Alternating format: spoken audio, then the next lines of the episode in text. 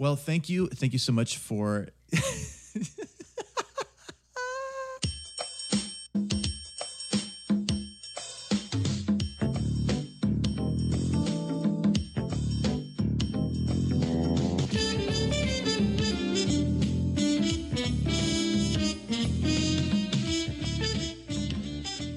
Hello and welcome to Harold Hay. Hey. Um, today we've got Corey Vaughn and Adam Samaha. here with you once again. Uh, this time hanging out in my parents' garage, baby. Actually, the sound quality is really great in here. I don't know Yeah, if you've it's noticed like difference. nearly NPR quality, I'd say. I was gonna try to do an impre- I was I was gonna try to do an impression of That uh, obviously means that what I just told was a lie. no, no, no, no. It is no, no, no. It's definitely NPR quality. Yeah, I, it's not just my. You know what? it's I, definitely NPR. It is, yeah. It's my it's my parents' garage, but it's actually within my parents' garage. My sister has an art studio, and uh, there's like a kind of a little cubby where we can hang and talk, and that's where we are right now in my sister's studio. So, anyway, welcome to Hey Arnold Hey. This is a show uh, where we talk into go into way too much detail about a children's cartoon, which is a cartoon about a football-headed kid with a bunch of friends, and they live in an urban environment, and we talk about social issues, um, critical analysis, uh, literary issues, philosophical issues, And Adam's feelings. and too. Adam's feelings, a little bit of that. Uh, so, uh, and you know what? By the end of every episode, we like to say that we figure out that there's a little football head in all of us. Mm-hmm. That's our motto. That is our motto. I think it rolls off the tongue. it does. It's good. That was one probably the best thing we've ever done with the show. I think you said that last time too. No, You said something like that was the best thing I've ever said, or something. that might be there. That might be true. Every episode, we have something new that just knocks your so- socks off. I, Mm-hmm. I hope that's the goal, I have like Harold's memory. which is none. Yeah, Um, that was a uh, Harold reference in case the listener was wondering. right. That's good that you remembered his name because sometimes you forget Harold's name. I do because Harold and Gerald was poor. It is too. It's, yeah, that was bad. poor Way to go. Craig. If you want to come on the show no. and defend yourself, Craig, yeah, come right ahead. I, Yeah, I dare you. Okay. Step into the lion's den, Craig. A bunch of gotcha questions, Craig. You know, okay, uh, slight tangent. I had a, I had a friend in high school, Mark, who, uh, so do you all know, he's a doctor now, so he, I think he's doing okay. Yeah, so he gets the last laugh, essentially. Yeah, yeah, because I'm making a podcast in my parents' garage. Oh, About a children's cartoon. yeah, but a children's cartoon. Yeah. Um. Anyway, so Mark, there's shame stirring in my heart right I now. I know, I can feel it. Yeah. It's going through the airwaves. Yeah. Uh, he used to. Uh, it's not even worth saying. I feel like he already had the last laugh. He had the. Here's that the was it. We just go on. He had now. the first laugh. I had the middle laugh, which is going to happen right now, and he had the last laugh. The middle laugh is that I'm telling this story, but the first laugh is he got to me. And this is a good friend of mine too, but he used to. He wasn't a good friend of mine at this point because he used to. He would do something to um. Oh, piss me off. Get my goat. Have you heard of that term? Get get have, someone's yeah. goat. He would get. He got my goat a lot, and uh, every time he would say this to me, he would he would point at me and he'd go, "Gotcha." That sounds like a nightmare. It, And he I sounds mean- like a villain or your enemy, perhaps.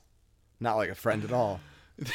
there was probably a time where we probably felt more like arch arch nemesis. Mm-hmm. Great man, great man, saving lives. But he now he's saving lives, and he had a one-liner in his real life. Yeah, I don't know if he, I don't know if he says it at work though. Gotcha. like to patients, like I'm so sorry, you're dying of a rare blood disease. Yeah. Gotcha. that heart surgery went really well. Gotcha. Oh, it that's didn't. the. Just kidding. That's how you lose your license. yeah. Um, this is wait. What's rocky the show about? start. We got to set off to a rocky start. No. I think it's a good start. It's real. It's real. It is, This is our lives, you know. yeah. What do we usually Craig, talk about? if you were to come on the show, you'd really brighten Corey's day, and you'd make him not feel so bad about himself. yeah, it, because- it, I'd be I'd be able to say gotcha back to Mark. exactly. Like we got Craig on the show finally. Craig. Stop complaining to Craig. I don't know. Okay, so this show, like I said, a little football head in all of us. Thank you for thank you for showing up. We do have an email address. It's hey dot heyarnoldhey at gmail.com. We also have a website, heyarnoldhey.com. Uh, special. Did I already say that my sis- that we're in my sister's studio? yeah, that's what we led with. Okay, thanks, Aaron. Uh, Thanks, Aaron. she does have a just Google Aaron Vaughn illustration. It's, she's great. Who's a show about us or other people? That's true. Uh, well, actually, it's about Hey Arnold. It's not about us at all. I always forget that. Yeah, uh, it feels like it's about us. Um, this episode, the first episode, we're going to talk about. Oh, it's on Hulu Plus. If you don't know, it's that's the quickest, fastest way to get to it. I think there's like a 30 day free trial, so maybe you just like, I don't know, blast through it. Do right? that and then get dump that email address, get a new email address, sign Do it again, and yeah. You never have to pay. You heard it. You heard it here first, folks. Or you have a friend like Thomas Cho. Thanks, Thomas Cho. Thanks, Tom. Uh, okay, so the first episode we're going to talk about is uh, Magic Show. The second episode we're going to talk about is 24 Hours to Live. We'll start with Magic Show. I think is the right order, right? That's the order, yeah. Yeah. Okay, so um, starts out with Helga in uh, her room or something, and her mom yells out, "Helga, you got some mail!" And I love the line, the first line that she says of this episode. Kind of, it, it's her, her whole attitude about life. It's, well, well, you know what? I'll just let you listen to it yourself. Helga, could you bring in the mail, please? All right, Mother. Will my toil never cease? I, I like that line because it just it's an over the top dramatic thing coming from Helga where she is she's putting everything else in life below her. So that's that's kind of the theme of this. Uh, how she gets into her little predicament starts with this line, "Will my toils never cease?" Uh, so she finds that there's a letter in the mail, which is an invitation to Arnold's magic show, which she goes to, uh, kind of already walking in thinking this is going to be dumb, and really, I guess She's right.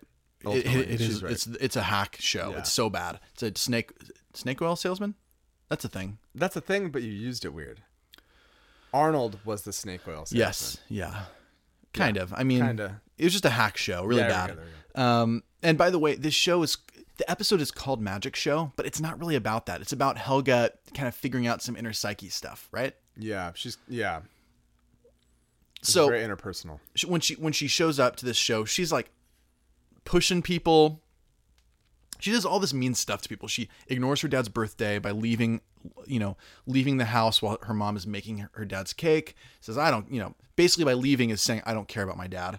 Then she shows up to this uh, show and pushes people aside. Make way! I give, a, I want my seat. Then she push literally pushes Har- Harold into the dirt, and then yells at Phoebe so mean, just like the meanest you can get, saying, ultimately you never do anything right just because phoebe didn't save her a seat and phoebe even goes i'm sorry helga i tried i like you weren't here okay sorry This stuff was even extreme for Helga. it, it was extreme for helga yeah she i think she literally said the words um you never do anything right Yeah, which is yeah, a little harsh. the meanest you could do to your like only friend basically yeah, true. uh and then she um what's it called uh, when you uh, not cat call to arnold like he, she was like, razzing him. yeah, like hazing him basically. Uh, which, to be honest, it was a pretty terrible show. He tried to make he tried to make he made steam out of water on a hot plate because that's science. Doofus. Yeah, doofus. Um, then uh, so basically, it's a, a show that Arnold, Sid, and Gerald are putting on, and they're like, Arnold, maybe we should do the piece de resistance. Let's like do the let's do the big the big uh the big trick, which is this disappearing box. It's one of those boxes with like a uh like a curtain shade that covers up the person standing in it, so it makes it look like they've disappeared. Uh, and so it's like a refrigerator box is what he was using. Definitely, yes. Um, that they've kind of modified for this trick. And Arnold says, "We're going to make somebody disappear. Who wants to do it?" And Harold starts this chant that everyone ju- jumps into: um, "Make Helga disappear. Make Helga disappear." And Helga goes, "Fine, make me disappear." And when she gets into the box, she decides, you know what? Well, she hear no, she hears Gerald say, "What if we really made her disappear?" And then she goes, you know what? I'm gonna actually just like leave this box from the back, and um, she kind of assumes that uh, people are gonna care um, That she's gone. that she's gone, and she kind of watches Arnold get kind of, uh oh, where did where, where did Helga go? Because he he he thinks she's supposed to pop back on, pop pop back out of the box, and she doesn't. Um, and so she's already kind of excited about what like what possibly could happen, how people are going to react. So she runs away, runs into a a, a telephone pole, um, and kind of wakes up. Clearly, the viewer is supposed to know this isn't like, oh, is she what's happening here? She she got knocked out and she's having this like fever dream that isn't really happening, but she is kind of walking around in this daze like state, assuming that it all is real. Um, and in this in this alternate reality, she has disappeared and nobody cares. There's like a parade. In fact, not just nobody cares, people are kind of excited about it. Um, so, for example, there's like a parade celebrating her disappearance. She goes to her parents' house, well, her house, and her parents have turned her room into like a lovemaking room, but like also a craft room, which is kind of funny. Um, and then she goes to Phoebe's, and there's this alternate version of Helga called Gloria there that Phoebe's now friends with. And her friends at school have made this game making fun of Helga. And then she sees Arnold on this um, uh, talk show that's like a knockoff of Johnny Carson.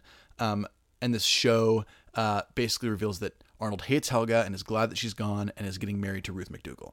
So, uh, kind of all the things that she's done in real life that are uh, low low baller moves. Um, she is that is that a term low baller? You used it, so let's keep this thing keep going. it going. Uh, uh, all the things that she did in real life in this dream state, she's seeing kind of not the ramifications, but what actually people would say if they said what they thought um, after after that situation. And she kind of has this like Christmas Carol moment. Oh my gosh, what have I done? I've you know people all this bad stuff has happened to me. What is going on? And then she wakes up from her dream and starts to put together the pieces of who who she is in real life and what her future looks like if you know if she doesn't change and kind of the base reading is that I think is accurate that she looking back at this um, concussion dream is oh the way I treat others has ramifications and I need to kind of take that step forward to make it right. And so she kind of does these like really quick, cheap ways to make this right. She buys a gift for her, buys a gift for her dad. She um, buys flowers for Phoebe, and then ap- tries to apologize to everyone. She you know pops out of the refrigerator box and says "ta-da," and then looks at Arnold and says, "Boy, you're sure a great magician." And then it tries to apologize to everybody. Everybody ignores her, including Arnold. And so you see the very end is her dealing with both knowing that treating others well is a good thing, but also this inner rage that she, even when she knows that she shouldn't be doing it, the inner rage comes out and she yells at Arnold again and walks away. And that's comedy, it's funny, but also it you can see the struggle that she's having, um, trying to be a good person, trying to care for others, but at the same time trying to balance her rage, balance her anger in a way that's healthy um, yeah, I think that's a very quick example, but there's stuff I want.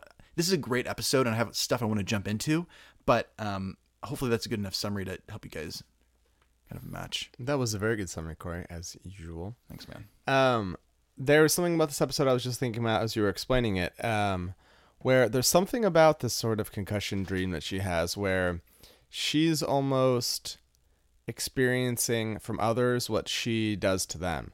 So she lives in this way where she she has little to no filter, so she says and does the things that she thinks and she feels, and there's certain ramifications of that, which is some of them.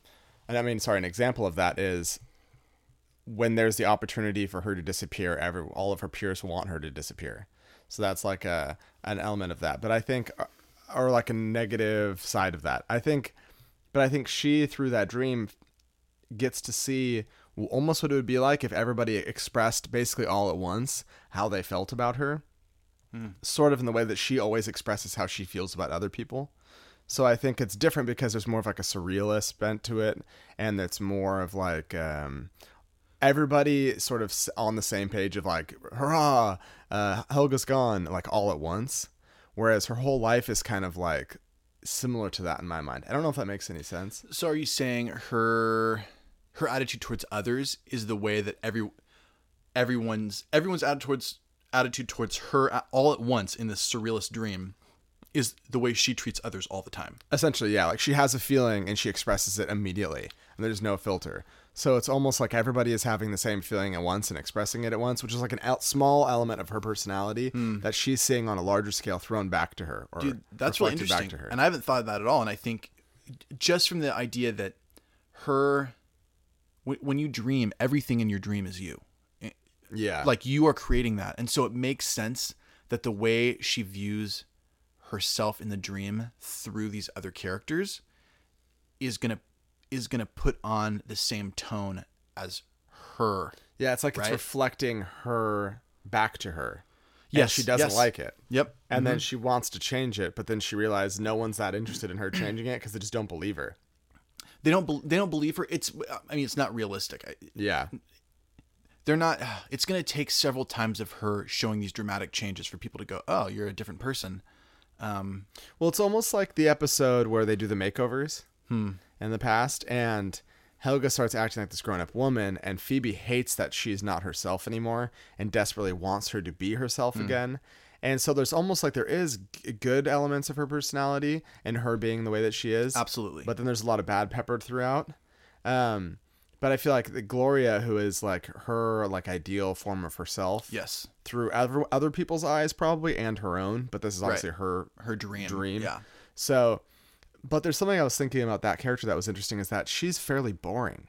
Like Gloria seems very nice, but there's like Right. two scenes in a row where her thing is baking cookies and giving Totally. those cookies away. So it's almost like she's cuter, quote unquote, because she's a cartoon, and she has like less depth. Like Helga has extreme oh depth, extreme yeah and this girl probably because she's changed so much doesn't have that depth Mm. because there's like an emotional depth to helga that can go to dark places but then there's also like romantic sides to it Right, intellectual right. Mm. sides to it but gloria probably is doing without all those things there and there's so there's actually mm, a lot to be said just about uh, the character of Gloria within Helga's dream. Um, and I I think first I want like listen listen just to uh, the first scene with Gloria and kind of listen to the voice of Helga and the voice of Gloria and then I want to talk about that. Phoebe, old pal, it's me! Phoebe? Oh, Gloria, you're the best friend I've ever had. Gloria? Who's Gloria? This chump? Is this Gloria? And I saved a special seat for you right next to me because you're my newest and best friend in the whole world. Ah, Have some of the cookies I baked you. thank you. My old best friend never made me cookies. She wasn't very nice. I don't think she even liked me that much. What was her name? Who? Me! Your old best friend? Oh, uh, wait. Um, Helga! Hera? Helga! No, no, no. Henrietta? No, Helga! No, that wasn't it. Oh well, who cares?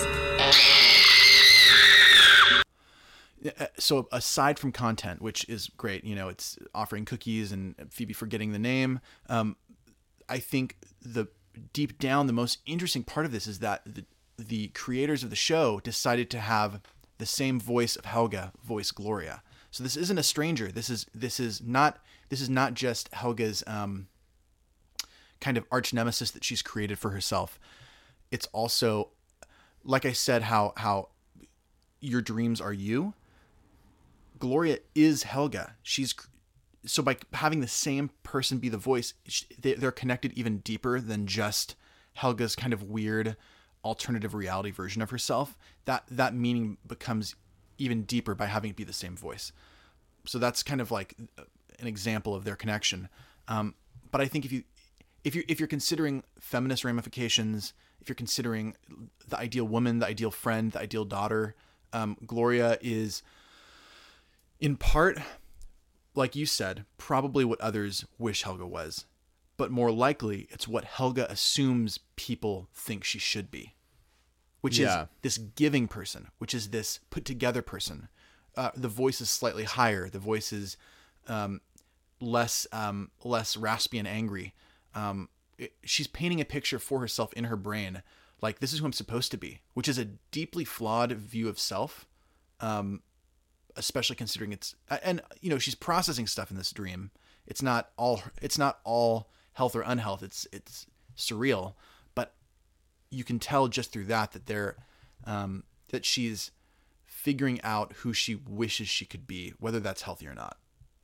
Yeah, and I think that there's this is probably a thing. I mean, this whole episode is pretty interesting because I think people think about this sort of situation all the time. Like, how would people feel about me if I was gone?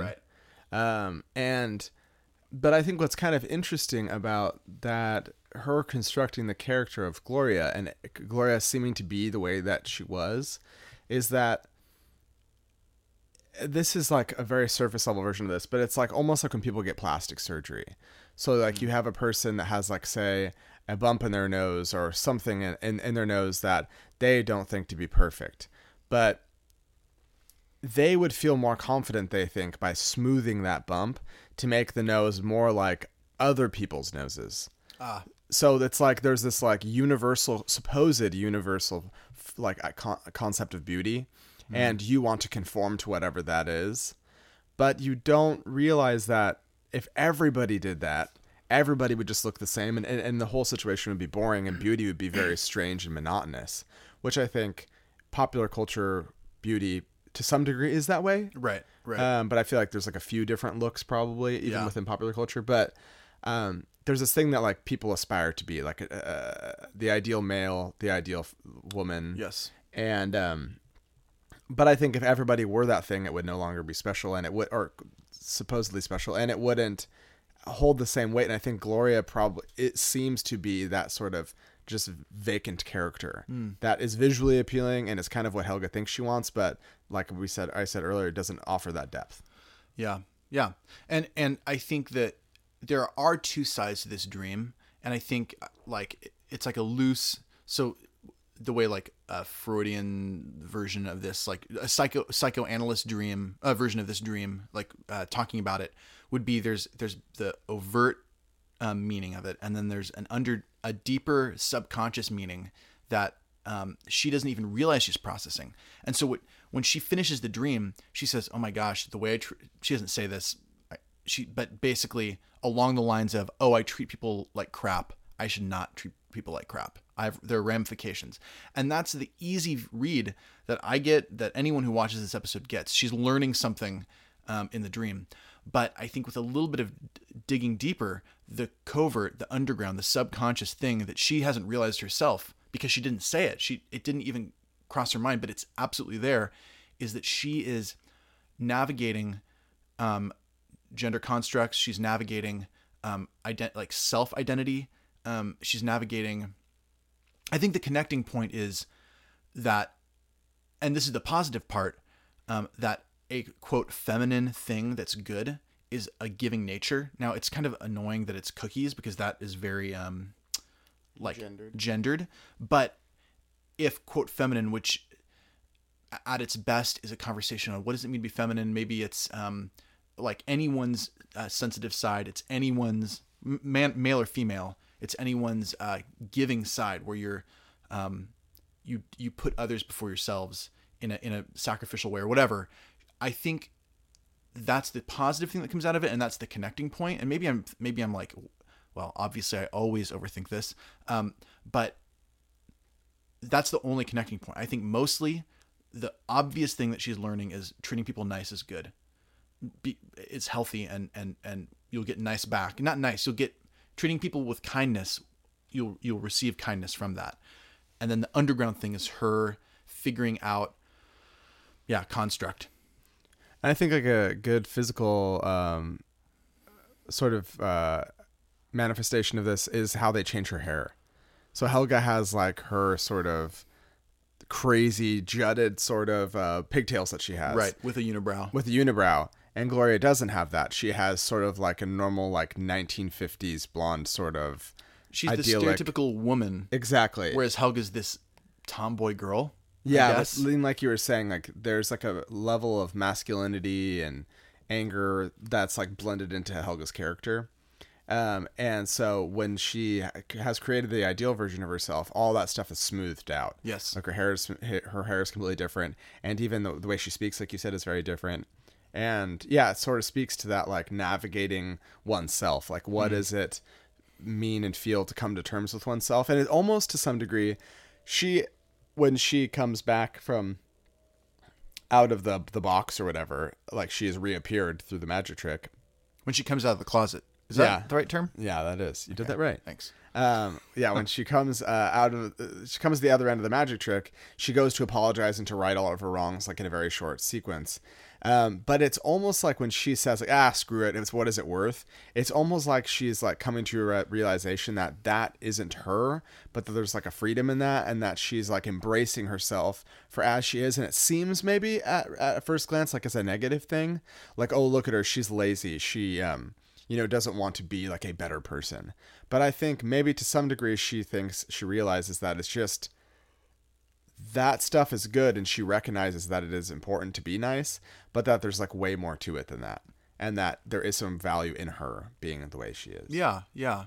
Well, like you said, she she is a, a character of depth um, and complexities, and Gloria is not. Um, so maybe yeah, there's there is this like subconscious squashing of who she really is, um, and it's cool to see her not completely let that go. yeah. Um, the other, so the other thing I was thinking about a lot were, well, two narratives. Three, I was definitely thinking of a Christmas Carol, um, but the two I've been thinking about more. One is um, Tom Sawyer. Have you heard of that book before, Adam? I know No, I don't read books. Mark Twain. No. No, a prequel to Huckleberry Finn. No. American classic. No. Nothing. Okay. You know what? Forget it. Let's just call this whole thing off. Kidding, guys. Uh, Tom Sawyer. There's the there's the scene where uh, this is the the the chapter where they fake their own death. Um, Tom uh, Sawyer, Joe. I don't remember Joe's last name, and then Huck, Huckleberry Finn. They fake their death, and the whole town, after hating them, it kind of is the opposite of what this episode is. But the whole town, who hates these three knucklehead boys, um, put on this beautiful funeral, and Tom and these other two guys are up in the like rafters or something, watching, uh, watching their own funeral, which is you know very poetic and etc. And the you know the the great moment is when they reveal themselves not to be dead and everybody uh you know cries and is hugging them except huck isn't hugged and he is kind of left left aside and the quote that makes me think of helga a lot is um tom tom says i wrote it down somewhere. Oh here we go. Uh, it ain't fair. Somebody's got to be glad to see huck. And so they kind of like uh, oh that's right. Um huck is a person too. And I think the scene of like seeing your own funeral is what Helga's going through, but I think she feels more like Huck than she does Tom, and that's nobody's really glad. Nobody's when she shows up and comes out of the um, refrigerator box, she doesn't get this warm welcome that she was hoping for, which she knew she wasn't going to get to an extent. But even after apologizing and like kind of bending over backwards to make these people feel like, hey, I'm learning, I'm changing. Even with that, they still don't even give her the time of day, and so I think it's tragic, um, and it's a tragic nod to Tom Sawyer um, you know, to that uh, to that little scene. So I thought of Tom Sawyer. The other thing, which is a lot more um, not clear but like evident, I guess, is that's the same word, huh? Clear and evident. sort of, yeah. Okay. Uh, is It's a Wonderful Life. There's even a moment where Helga sees the newspaper and it says, It's a Wonderful Life without Helga. Uh, and I don't know. Should I give like a quick summary of, I don't, if it's a Wonderful Life, I don't think I need to. Everyone's seen it, right? Yeah. And they can fi- they can figure it out. It's sort of the sa- similar deal. similar deal um, except uh, the the short version is just that a character is very angry about his life george bailey and he wants to commit suicide and um, a guardian angel shows him what his life would be like if he never existed so there's a similar tone to this definitely um, and i was like googling uh, like critical analyses of uh, it's a wonderful life because i just think it i think it is connected um, and I, the, I'm gonna nerd out more on this American life, or not this American life. Uh, it's a wonderful. oh my gosh, great podcast. Uh, it's a wonderful life. Um, and and then I want to take that nerd out and kind of violently place it onto this episode and see if it fits. Are you down to listen to this it. quote? Okay, so this is from a uh, um, an periodical. Uh, I think it was on Salon.com. Um, but the name the name of the article was "It's a Wonderful Life: The Most Terrifying Movie Ever," and it's by Rich Cohen. Uh, and he writes a little. There's this one bit that I just found really interesting. At the at the end, um, George realizes in the in the movie he realizes that he actually does mean something, and he it's important that he exists, uh, and he should be connecting with friends and family. Um, and so he runs home uh, to like basically see his family and and you know there's all this like revelry and they sing Auld Lang Syne. Is that how you said Auld Lang Syne? Uh, and so this guy writes this long article about it, but this one paragraph really stood out to me.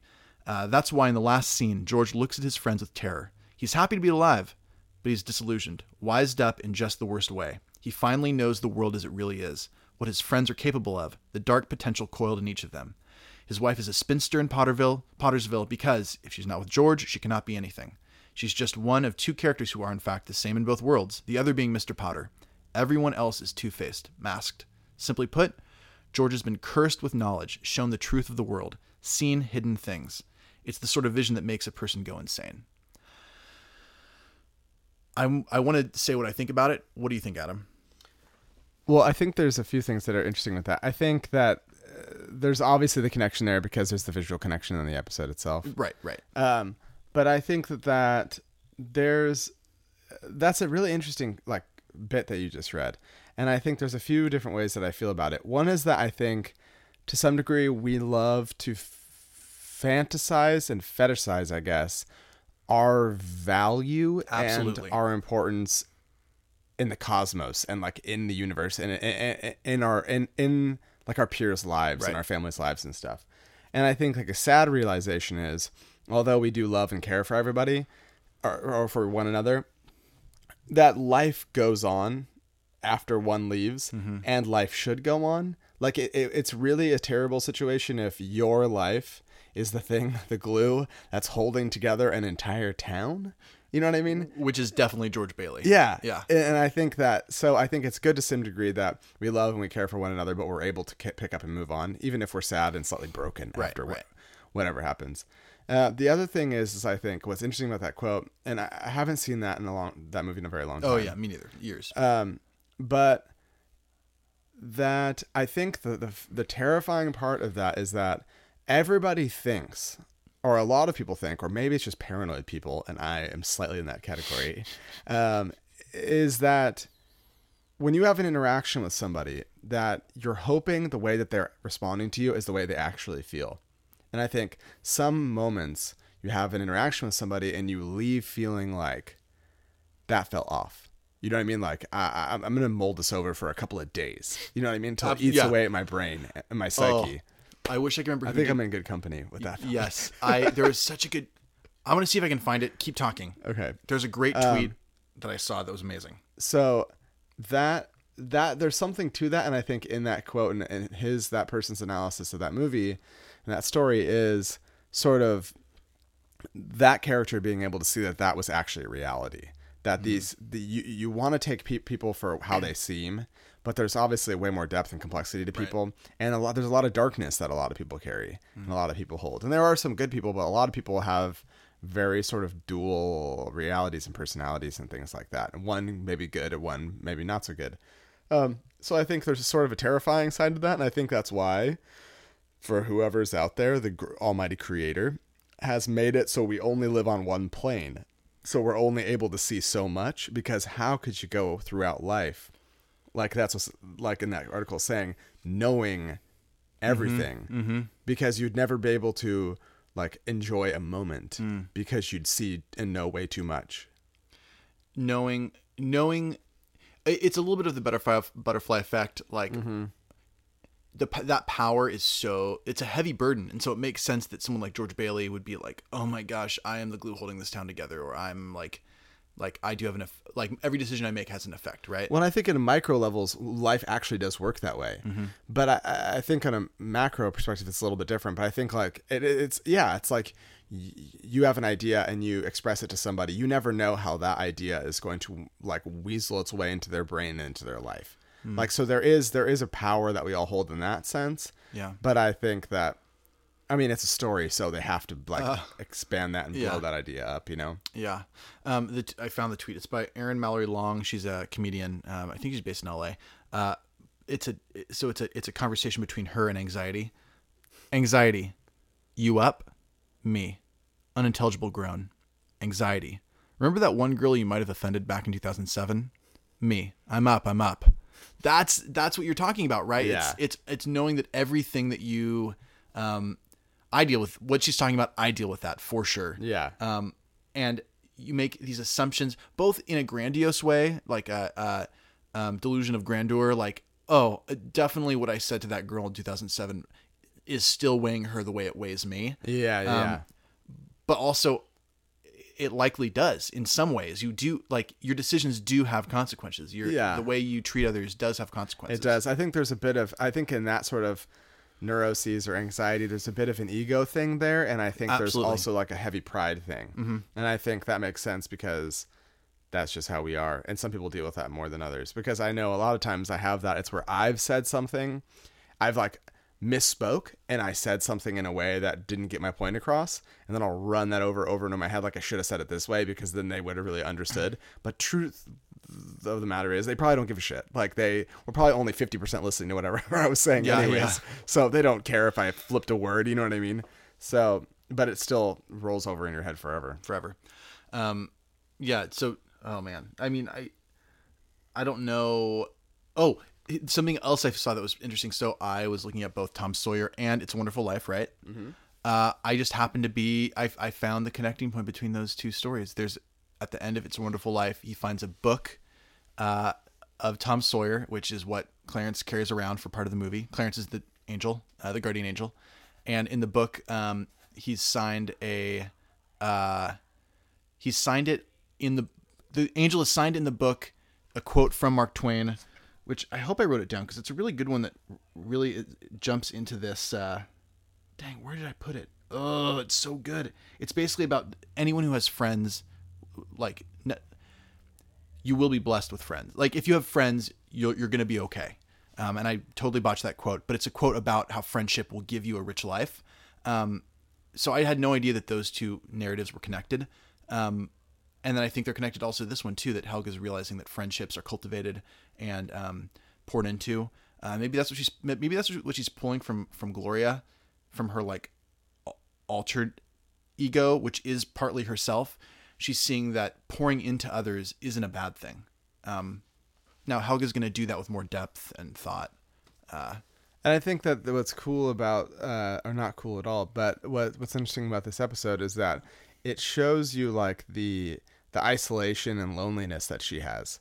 Because if she can have like a concussed dream like that, that you know that in some way in her psyche that she's thinking about that often and knows that her actions aren't the best actions, but it's just what happens anyways, and that those types of actions can create some sort of isol- isolation. And uh, it's yeah, it really manifests in the the dream. what is it called? It's a um, type of uh, um, like yoga therapy, kind of. It's like a uh, in the same way that you know yoga helps you understand your body. Um, there's something kind of similar to that where you scream, like the Oh, primal scream. primal scream therapy, right? yeah, yeah. I have lots of theories about Helga screaming. Um, and one is tied to the primal scream, and the other is tied to like an abject fear. Um, and I think they come together. I've noticed that there's a certain scream she does anytime she she had two different screams, two different types of screams in this episode. One was like a guttural yell that isn't one she usually does, and that's what she did when um, when Arnold kisses Ruth on the on the television. Um, and it's not one you've heard before. It just seems sort of like her like her worst nightmare is happening, and that's her true love is marrying somebody else. But the other scream, which she screams twice in the episode, both happens when her sense of self is being um, actively pushed against uh, or denied, really. Um, and so I think the place, the two things that are happening here, one is that her her character. Hmm. Okay, so the examples are when Glor when Phoebe can't remember Helga's name, and she just says, "Oh, oh well, it doesn't really matter." And then the second time is when the kids are um, creating the game, making fun of making fun of Helga, kind of lessening her value to like a, a children's game. And the other one I can remember, I'm sure there are others in the series, but one that I remember is uh, when her bubblegum bust of Arnold is taken out of her closet, and her closet kind of represents her deep psyche, probably. She does that same scream because she realizes that she's been violated. Um, and actually, I think the other one is when she realizes she loses her book, which has all of her deep secrets. And I, I'm gonna kind of track how she screams that particular scream in this show. But I think it's any time her her sense of self is being denied or pushed against, which is like some deep feminist theory, um, some ab- theories of the abject of of the other, um, and where I think it connects with the primal uh, scream therapy. Is that what it's called? Sure. Is that she is by screaming her like most uh, aggressive scream, she's saying, "I am here. I exist." Right? Is that is that a reach? Tell me. yeah, no, I no, I think that makes sense, and I think that also what you're hearing, and I, I see what you're saying. I think it's just like a, a uh, she's just hurt. Yeah. Oh, So it's like that- the way, that- that, yeah, That's the that's the the dumb per- and I'm, I'm not calling you dumb. no, no, no, no. That's the dumb person way of saying what I just said, which is she's been she's been hurt and violated, and she's letting people know about it. Yeah, no, yeah, yeah, yeah, definitely. But I think there is a pr- like the, the the phrase primal scream. Like there's a reason it's it's called a primal scream, and I think it's like when an animal is injured. Yes. they let out this sort of.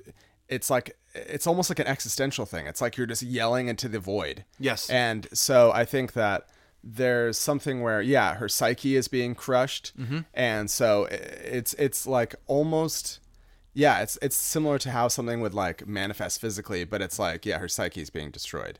Well, and it's her not ego. It's so I think the reason it's different from the other scream, her other scream, it's an attack on like this pipe dream she has, which is she one day wants to marry Arnold, right? Mm-hmm. It's not actually her. There's something about her relationship with Arnold that's deeper that is her, but it's not whether or not Arnold marries her. There's something else going on. Um, so I think when she screams there, it's not the same. These other moments, she's being having her best friend forget her name, it's not just that she's looking at a sign that says no Helga. It's that her best friend is saying, I don't even know who Helga is. Helga doesn't exist. And she's that that guttural um, primal scream that she gives, like you said, is an existential thing. It's her um, saying, I am here, I guess. And I, I think that um, when she comes out of the refrigerator box and she's like make trying to make her amends, there's a point where she's about to express express how she feels to Arnold, to him, like about her love for him or her liking of him or whatever, however she's gonna say it. But she can't muster up the courage to do it, so she's just like, ah, what's it all worth? And she just walks away. And I think that that to me, that inability to communicate how you feel, if you can't do that, you're more likely then to scream in other situations. Yeah. Because screaming is primal and it's uh, you not being able to articulate how you feel. oh my gosh, yes. so I think I'm like nerding out hard on this right now. It's really No, good. I think it's interesting. Yeah. Yeah. But and, I think I've actually known people in my life that have done that. Like people adults that when they get so worked up, they let out like a scream like that and st- or like a groan like a like a thing like that. And it's a thing you associate with a child in my mind because a child can't articulate themselves very well Right. and doesn't have the power to articulate themselves very well. And so in circumstances where I've asked to someone like why do you respond that way? Like it doesn't make sense to me because I have a sense tendency to over talk and over communicate when I'm upset. All right, shut up, Adam. And um and what they said to me was that I, it's because I feel powerless. So oh man. yeah, so I think that there is something to that where it's yeah, Yeah. it's like your ego is being destroyed or questioned and there that's your guttural primal response is to let out a yell like that. And I think if she had the ability and th- to articulate herself in a different way, then she wouldn't have to do that because like Arnold and the other characters when they go through problems they like kind Arnold kind of yells sometimes but it's really like for dramatic effect like Yeah. between scenes you know like as they're like bleeding to another scene and stuff like that Yeah. if something goes wrong um but it seems like it's very integral to her character because it shows this like inability to uh communicate she wants to say like i'm here i exist that wounded me um that hurt uh but she doesn't know how to like say that in a way that's like clear and concise and so instead she just kind of yells out that guttural scream yeah but high pitched guttural scream Yeah, It's- yeah. it's it's kind of an iconic scream from that show and it face level it is so funny yeah it it's so funny. I um okay. Truth uh, to be honest, I have not much for the next episode, so I do have one more thing for this episode. so it's kind of heavy. We're a little front heavy on the front end this time, um, but I have one more thing I want to I want to think about, and that's um kind of all the oh if we like I want to look at this dream from a Lacan uh, who's he's kind of a counter counter. Mm, he's around at the same time as as Freud, um, but he's a little bit different. And I want to look at the dream in that way. Um, and it goes even to like some post structuralist stuff about the liminal space um, between uh, reality and non-reality, uh, which is what this dream is. She uh, on the on the on the base level, she's this ghost-like thing who has a body, but no one sees her. Um, so it's like, does she exist? Does she not exist? Um, and was something that Lacan likes to look at when he's looking at dreams or narrative. Not him specifically, but people who uh, look at work from his perspective. Um, they're always looking for contrary meanings, uh, uh, not meanings, um, contradictory, yeah, contradictory meanings and contradictory existences, existences, which is also a post-structuralist thing. Um, so, like I said, just Helga existing but not existing as a ghost as part of it. Um, her seeing the sign that says no Helga, but it's her dream. So, she, like, the, the sign is Helga. She and then she's standing in front of the sign. So it's like this crazy, like contradictory moment um, that kind of goes against what you think it means. So you look at that, you go, "Oh man, like this is a like like a terrible world where it says no Helga. That's really mean to Helga. Oh wait, it is Helga. So it it pushes against itself really strongly, and that's fascinating. Um, the the the other thing is um, her her saying, "Hey victim," to this random guy, uh, and then putting her hand through and not existing. So part of it is her this liminal state where she her body passes through other other bodies. But even her saying "Hey victim" to a dude and then realizing that she herself is the victim, that she's I guess dead or or doesn't exist. So she's calling everyone else the victim when in reality I think she is in that scene. Uh, and then the last thing is that the over and I mentioned it already the overt meaning kind of goes against the underground meaning. Um, one being she's trying to figure out how to be a better person, um, but what actually she's thinking about is what does it mean to be a better person? And those things in a lot of ways go against each other because the viewer knows that uh, with enough thought that Gloria is this alternate kind of empty version of of Helga. Um, so I think even even just the two, the above the the obvious meaning and the not obvious meaning, kind of push against each other as well. Um, so I I don't know. I think the dream is an this dream is an interesting set of contradictions that not only prove that it's a dream, but show how much turmoil she's going through. Yeah, I'm gonna do something we've never done on the show before. Sure. I'm gonna smash together the two episodes. Sure. So I'm gonna give really quick a brief summary of the second episode, which do is you have uh, some ideas from the second episode? I do, yeah. Cool. So I have uh, the because I got nothing. the class the, the second episode is a classic. It's the uh, "Don't hit me, I'll hit me" scene where um, they're playing uh, baseball in like the empty space in front of the house or, or front of the Sure. apartments or whatever, and um, Jer- or uh, Harold starts making fun of Arnold for being a terrible, terrible at baseball and being a terrible hitter. Yeah, and just mocking him, and everyone's sort of mocking him. Uh, and then he makes this like uh, familial jab at the grandmother and says something about her being crazy. Like, is she the one that taught you how to play baseball because you suck at it? Hmm. And so he like gets this like the bat finally connects with the ball. The ball hits. That's a wow poetry, dude. Poetry. yeah the uh and then the ball connects with uh harold's face and he gets knocked out there's a little goofy scene about him being out and then coming back coming to um back to reality essentially and then confronting arnold in uh, a confrontational manner and wanting to fight him to like right the wrong of arnold hurting him essentially uh, Helga steps in and tries to mediate the situation briefly, which turns into like not making it worse, but just prolonging the suffering essentially. where she's like, "We'll meet in 24 hours," and there's this gag going through that she's like finding ways to tell him the time that the clock is ticking. And if you really care, you'll watch the episode. so that that's that. At It's that point, it's very funny. it is funny, yeah, and it takes up a lot of the episode actually. And then w- Arnold goes to sleep. And this is like tying into the dream thing Ah. you were talking about. And he goes to sleep and he's like really worried. So he has this like is in this very stressful situation. He falls asleep and he has this dream. This is then again a surrealist dream where he's running on these rooftops essentially, being chased by uh, Harold and Helga and I think a few other people and he climbs to the top of this building, rips off the antenna, which then turns into a baseball bat because they're playing baseball. And then he kind of goes crazy and it freaks everybody out. And he gets this idea like, I can't beat him in strength, but I can beat him in craziness. So he plays his dumb song and dances around and scares the shit out of uh, Harold. And then Harold, like, is kind of over it and is like, "You're crazy. Do you want to join our club?" And then they become buddies, and then he tells these other kids to fight. So that's the episode in a nutshell.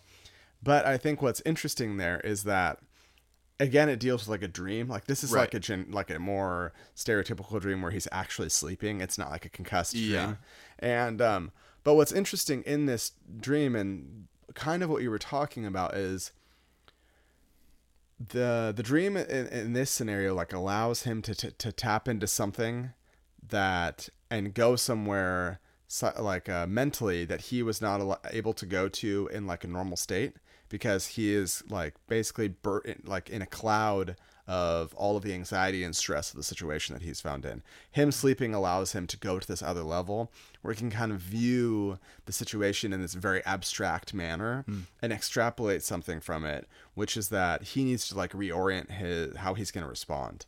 Like he can't respond because he can't fight and beat him, but how is he going to do it? And it's almost like another part of his psyche that he taps into enables him to go there to figure out what to do and arms himself with more knowledge, which enables him to win. And I think there's something to that where in the first episode, Helga is like between spaces essentially. Mm-hmm. She's not dead or alive. She's like this weird in between thing. And I don't mean like a mm. zombie or some shit like that. No, but she's she's floating in like purgatory. yeah, essentially. And I think there's um there's something to dreaming that in it, it in itself is that way. It's like we are obviously still existing because we our bodies are there and our our whole being is intact. But psychologically we're in a completely different zone and you're able to tap into things you can't do Right, in your normal day to day. And in Ar- Arnold's situation and I think in everybody else's it's almost equally as important as your sort of coherent normal life because it allows your body and brain to recharge but it mm-hmm. also allows you to like escape and have some sort of it's almost experimental in a mm. way. It's allow you to at- attack different issues of your life without the idea of ego almost. It's like you you are in control because it is your dream but you have very limited control. Right. so it's like you're being shown through something, but you're still learning and, and experiencing as you're going along. You're processing through yourself without y- yourself to stop you. Yeah, exactly. Or without having too much control.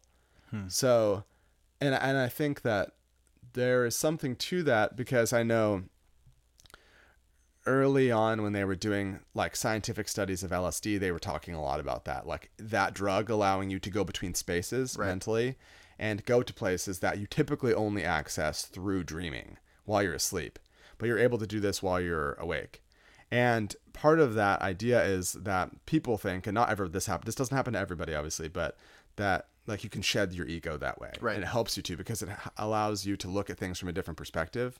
And I think there's something to that with these two episodes where they're like attacking a similar idea. They are similar, but um, I also obviously between Arnold and Helga, Arnold it kind of works for Arnold because he manages to stop Harold from, uh, you know, attacking him. Uh, Helga tries and just fails, um, because everyone kind of ignores her, and Arnold snaps at her for good reason. She was gone for seventy three, you know, tries, um, or however many. Um, yeah, I mean it, but but you're right. They're they're doing a similar thing. They're doing it in slightly different ways, um, but they're both trying to kind of figure out who who they are and how to get out of the situations that they put, them, put themselves in. Right? It almost makes sense that uh, Helga didn't like make a 180 afterward because what she has to make a 180 on is like deeply rooted in Oh, who she is as yeah. a person. Where Arnold's is more of just like a problem solving thing. yeah, which oh the it, grandpa's all his all of his advice is so good. Always like walking through. Oh, I know exactly the problem you're going through, but I have no idea how to get out of it. He's really good at like uh, a diagnosis, but Mm-hmm. he's like terrible at how to like solve the problem. I have no idea. Yeah. It's so good. And then grandma's usually is kind of the opposite. She she has some good advice on on like practical advice, but she does not understand what's really going on. Well, and she gets there in a very roundabout way usually. Yeah, totally. Um I guess the only this episode was okay, but the one thing I'll say that I loved about it is how quickly it wrapped up and not bad writing, like good normal this is how 9-year-old boys would wrap this up. Is Harold going, "Whoa, you are crazy. Do you want to join our club?" Like I think I've done that before. Hated somebody, but then all of a sudden didn't hate somebody for a, a, a non reason. Right? Yeah, it's like as quickly as his anger appeared, it also disappeared. Yeah. And Yeah. and Helga saying boys are so dumb is such a gendered comment. I mean, come on. No, but actually I loved that comment because she was the one wrapped up in this more than Harold and Harold and Arnold, right? But she was like manipulating it for her own amusement. for So own it's like- amusement, I know. I think initially, I think initially, it's she was protecting Arnold. yeah, but she couldn't let that go on for too long, or else it would she would have been found out. Because everyone goes ooh, like they knew like It's always so someone's close got a crush her. on somebody, Oh, and then I love boom, it. Yeah. she flips it. Yeah, and it's it's crazy. The keeper of the keys is really Brainy. Brainy knows. She he's always there when Helga's talking about Arnold. I don't know. Maybe that maybe an episode uh, doesn't happen where you know Bra- Brainy reveals it all. I wish that would happen. It doesn't. Uh, we've talked a long time about a cartoon. Uh, we'll be back in a few weeks. Um, Do you want to do the old cry of the week, or oh shoot, yeah, yeah. No, let's do it really quick. Let's do it. We don't have to talk long about it. Do you know? Do you have one or no? You have one probably. Yeah, I do. Uh, it was uh, in the first one. It was Helga. I think just Helga realizing when she wakes up from the dream. I mean, there are moments throughout the dream that are like very sad and touching, but I think her realizing that her the way she treats others has deep ramifications is a really um, it's it's what makes this show great, which is character development. She's she's moving forward, she's moving ahead, and even if it doesn't succeed 100%, she now her character now exists with that knowledge of who of of of the way her character and personality works. So I don't know, maybe it like like two tears of not joy but like pride, right? Pride tears. Pride tears. Yeah, I'd have to say that's that's probably no. I have my own. I almost was just for the sake of time, just gonna piggyback. They're already listening, right? but um, it's probably that moment where uh, Phoebe sort of uh, in the dream, in the uh, concussed dream, she sort of flips on Helga, and because I feel like for Helga, that's like the ultimate betrayal. Which is she's gone through that before. She's That- gone through it before. It is a fear ma- re-manifesting itself. Exactly. And I think that that's the, the only person I think she feels that really understands her is Phoebe and, and takes her as she is. Sure. And so uh, without her, she'd be super lost. And I think, yeah, that I think is probably the saddest moment because I think everybody kind of has that uh, with friends or loved ones or whatever it is. Um, like people you really lean on. And then if you figured out it was really easy for them to just be like, bah, I don't even remember their name. Yeah, that's Yeah. pretty heartbreaking. That's good. That's good. So yeah, so I'm gonna give it the old two cries too, or two tears. two tears, not two Yeah, cries. Not two Less cries. than one cry. Two tears. for sure. Uh, thanks for tuning in to Harold Hay. Um, we'll be back soon. Uh, email us at hey.heyarnoldhey at gmail.com. Website is heyarnoldhey.com. And We only have two episodes left for this season.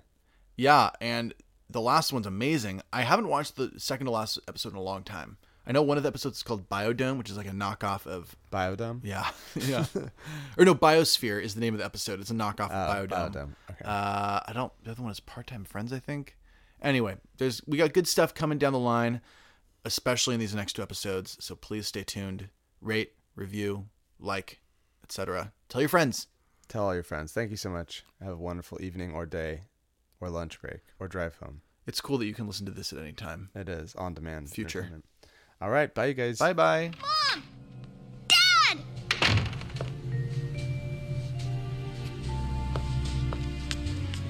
Sounds like it's coming from my room.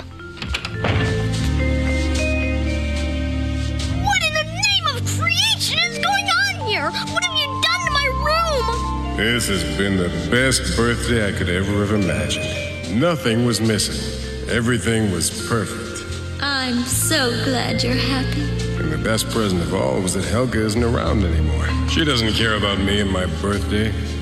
Yes, it's too bad about Helga, but isn't it amazing how my inner creativity has been unleashed lately? Yes, darling. And since I don't have to support Helga anymore, I've been able to give up selling beepers and return to my first love the harp. My parents actually happy together and they don't